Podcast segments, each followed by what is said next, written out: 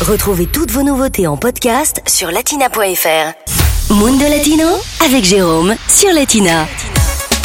Allez, aujourd'hui dans Mundo Latino, direction le Brésil pour découvrir une danse appelée euh, Frevo.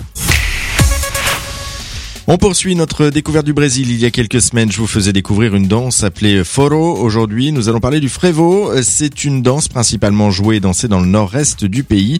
Euh, Marion Lima, prof de danse à Paris, nous présente justement ce sport. C'est une petite danse, euh, une petite danse, c'est une très grande danse parce qu'elle a été classée au patrimoine immatériel de l'UNESCO il y a pas longtemps. Donc c'est quand même une danse qui, qui a du poids aujourd'hui dans le monde. C'est euh, une danse de carnaval qui vient grosso modo des capoeiristes qui dansaient devant les groupes, de, de- de- les fanfares à Olinda pour pouvoir ouvrir un peu le- l'espace et que les fanfares passent. Et puis c'est une danse qui s'est beaucoup beaucoup développée et qui a aujourd'hui aussi une version de, de scène qui est un petit peu plus, euh, on va dire, euh, danse classique entre guillemets.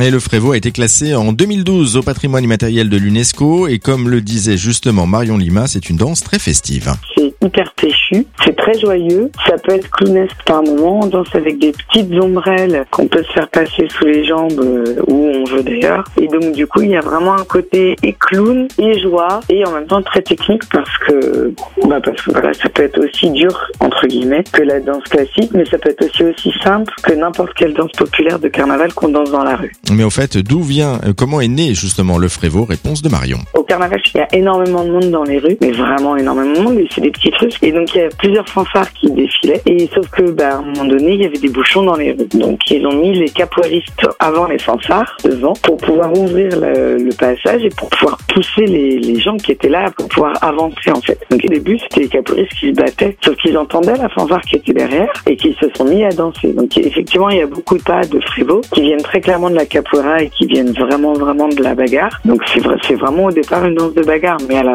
énormément évolué. Et aujourd'hui, la version scénique, elle est pas du tout euh, basée sur la bagarre. Allez, pour vous faire vous aussi une petite idée de cette danse et pour découvrir le Frevo, vous pouvez contacter Marion via le site internet foroparis.com. Latina Podcast, le meilleur de Latina en podcast sur latina.fr.